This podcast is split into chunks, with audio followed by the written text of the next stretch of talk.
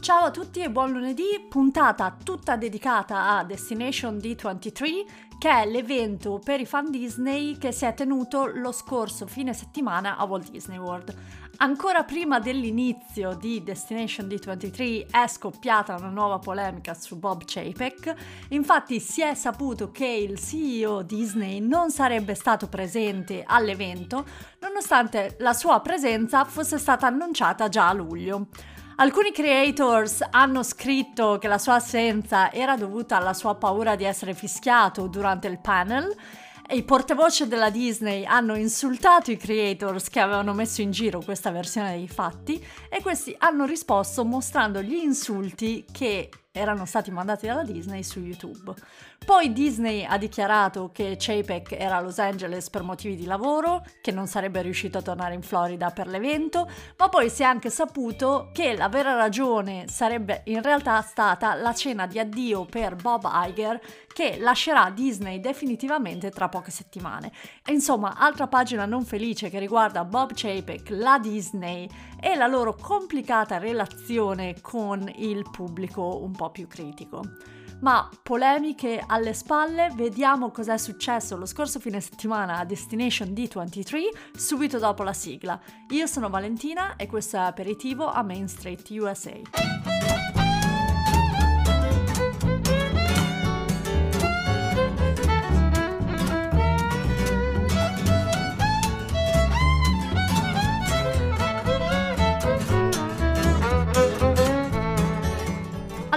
Partiamo subito col dire che cos'è Destination D23.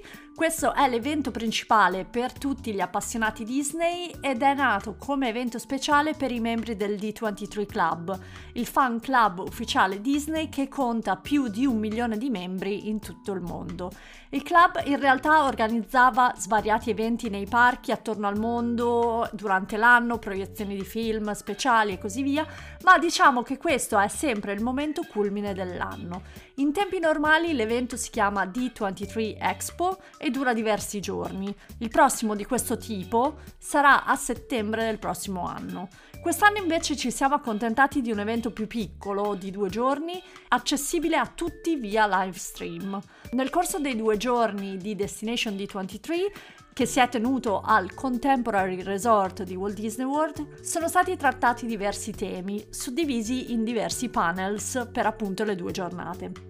Chiaramente, data l'importanza del cinquantesimo di Disney, quest'anno ci sono stati diversi panels sulla storia dei parchi, un panel sui Disney Archives, uno sull'offerta culinaria dei resort, ma sicuramente quello più importante per noi e di cui vi parlerò oggi è stato l'evento iniziale di apertura da parte di Josh Tamaro che è il presidente della divisione parchi, prodotti ed esperienze Disney. Durante un panel serratissimo di soli 55 minuti, Josh Damaro ha toccato diversi argomenti e diversi parchi in giro per il mondo e nonostante mi sia veramente impegnata a tenere il ritmo e documentare tutto su Instagram, non è stata un'impresa facile. Dunque ora con più calma sono pronta al mega riassunto di tutto quello che è stato presentato in solo un'ora. Il panel è iniziato con uno show musicale che ha introdotto tutti e quattro i parchi di Walt Disney World. Il pianista di Casey's Corner, quello che ha suonato 50 anni fa all'apertura di Magic Kingdom, era presente. Poi sono arrivati i mariachi cobre di Epcot che hanno suonato Coco. Poi è stata suonata la canzone di Mickey e Minnie Runway Railway per gli Hollywood Studios e poi tutto si è concluso con Hakuna Matata per Animal Kingdom e When You Wish Upon a Star come pezzo finale. A questo punto c'è stata una piccola presentazione da parte del presidente di D23, appunto del club, e un piccolo sneak peek per il centenario di Disney che vi ricordo sarà nel 2023. Il motto per questa celebrazione sarà 100 Years of Wonder. A questo punto si è entrati nel clou della presentazione quando Josh Damaro è finalmente arrivato sul palco ed ha iniziato subito con la presentazione di cosa succederà a Disneyland Paris l'anno prossimo. Vi ricordo che l'anno prossimo sarà il trentennale, quindi una data molto speciale. Dal 6 marzo infatti inizieranno i festeggiamenti per il trentennale e gli ospiti saranno accolti con nuove decorazioni nel parco, Mickey e i compagni avranno nuovi costumi per l'occasione, ci sarà uno show speciale limitato nel tempo solamente nel periodo dei festeggiamenti che si terrà nel palco davanti al castello e torneranno Disney Stars on Parade e Disney Illuminations, che è lo spettacolo dei fuochi d'artificio. Damaro ha poi annunciato progressi per l'Avengers Campus e ha svelato che la nuova land aprirà durante l'estate del 2022.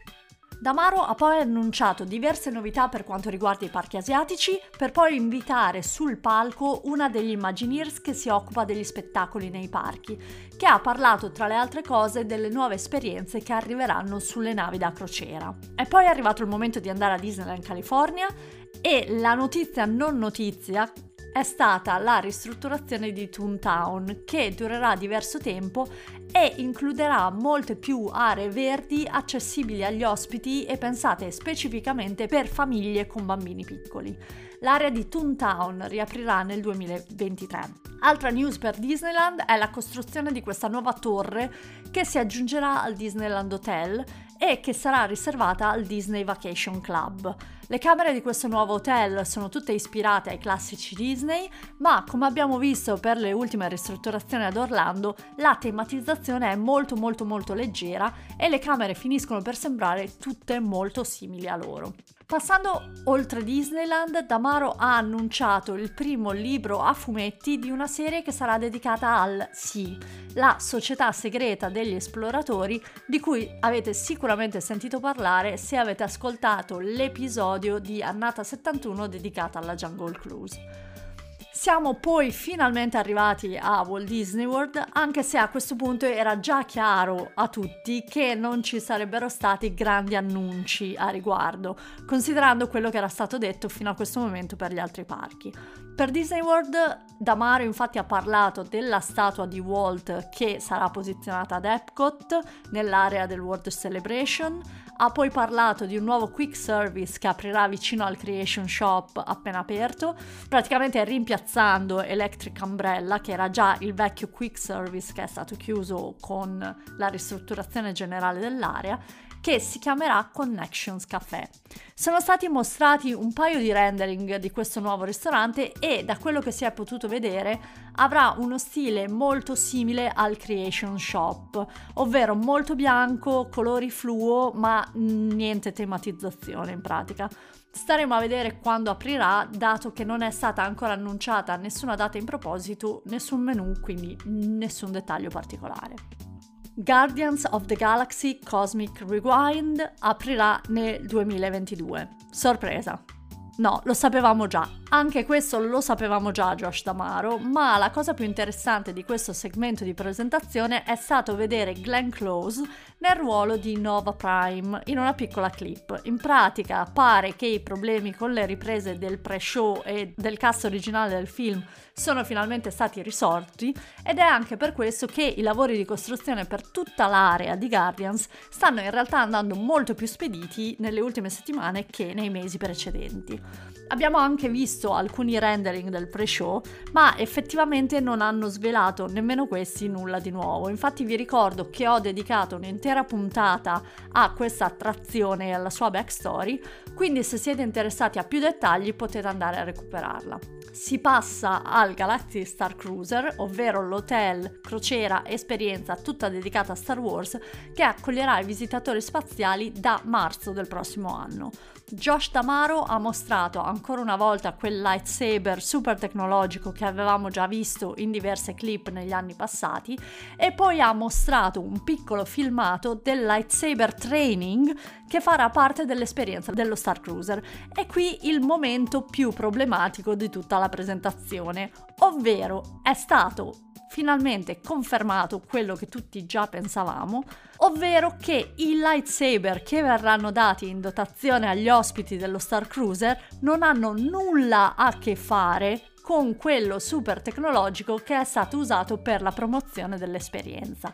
I lightsaber che saranno usati per il training infatti sono modelli di plastica abbastanza comuni, molto meno interessanti e in generale tutta l'esperienza che abbiamo visto del training sembra molto meno affascinante di quello che ci si aspettava. Se avete tempo e voglia, guardatevi qualche video su YouTube di Josh Damaro e il lightsaber training e potete farvi un'idea da soli. Ne troverete diversi e ve ne posterò anche qualcuno sul mio account di Instagram. Altra cosa che riguarda il Galactic Star Cruiser è una clip, sempre del buon vecchio Damaro, che visita il ponte dello Star Cruiser e maneggia i sistemi di controllo. Anche questa è una clip abbastanza deludente, se posso dirlo, un pannello abbastanza grande con bottoni, leve che gli ospiti saranno invitati a cliccare, ma tutto sembra molto plastico, molto gioco, poco curato, poco Star Wars, se possiamo dirlo, e gli schermi giganti sulla parte anteriore dello Star Cruiser sembrano più un videogioco stile Space Invaders degli anni 80 con la differenza che per giocare a questa nuova versione dovrete spendere sui 6.000 euro a testa. Josh Damaro ha poi parlato di Tron per ben due secondi netti dicendo coming soon. Giuro, ha detto solo quelle due parole. Bene, andiamo avanti.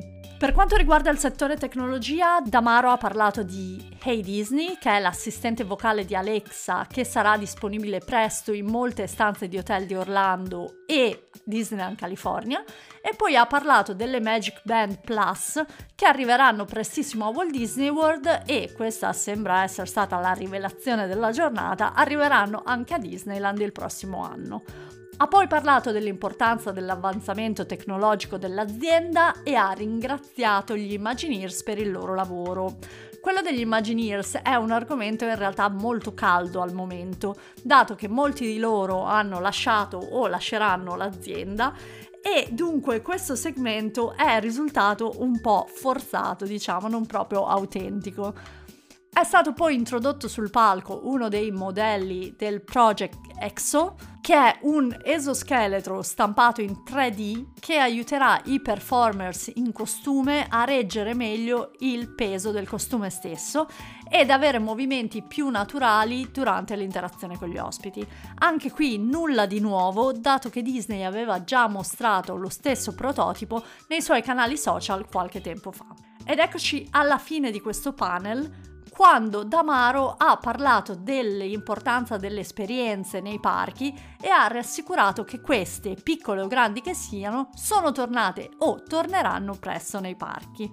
Questo è il punto in cui Damaro ha annunciato il ritorno di Fantasmic agli Hollywood Studios e in California e ha annunciato anche che Fantasmic conterrà nuove scene e anche nuova tecnologia.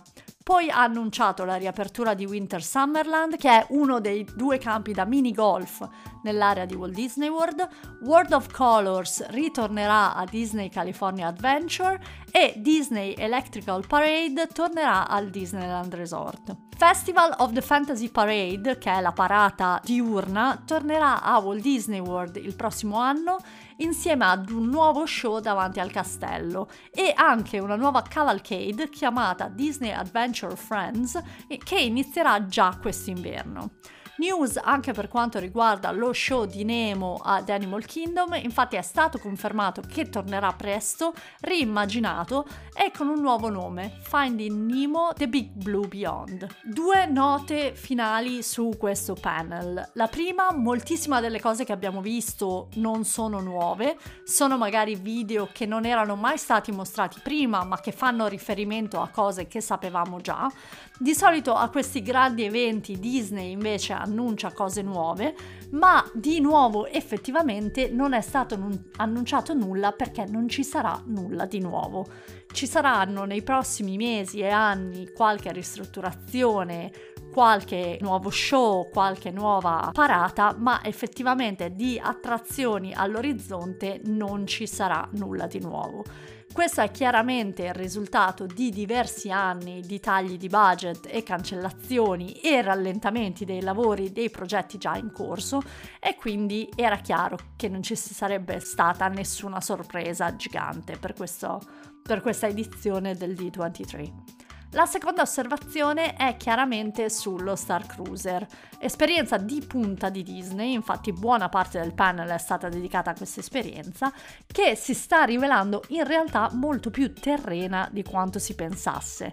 Entrambi i video visti oggi non convincono completamente e A Disney in realtà non importa un granché perché i primi quattro mesi di crociere sullo Star Cruiser sono già praticamente sold out, quindi a breve termine Disney ha già i suoi guadagni, ma ad un certo punto penso che i nodi verranno al pettine e se questa esperienza effettivamente non sarà a livello delle aspettative create per la vendita dei primi biglietti, che è successa praticamente a scalto dalla chiusa, ci sarà magari qualche problema in futuro a vendere questo tipo di esperienza ad un prezzo così alto. Questo è tutto per quanto riguarda Destination D23, sicuramente avremo modo di parlare più in dettaglio di tutti questi annunci in futuro, ma per il momento abbiamo avuto un buon sommario, in realtà non sommario, di cosa succederà nei parchi nei prossimi mesi. La prossima occasione che avremo per ricevere updates, speriamo più sostanziose, sarà il D23 Expo di settembre dell'anno prossimo, quindi dita incrociate che in quell'occasione riceveremo più notizie, per esempio una nuova land per Animal Kingdom che stiamo aspettando, piani più concreti per il centro di Epcot che è ancora un mistero cosa stanno costruendo e così via. Noi ci sentiamo lunedì prossimo, finalmente con l'episodio dedicato a Natale e vi auguro anche un buon giorno del ringraziamento che vi ricordo sarà questo giovedì. Ciao a tutti e buona settimana!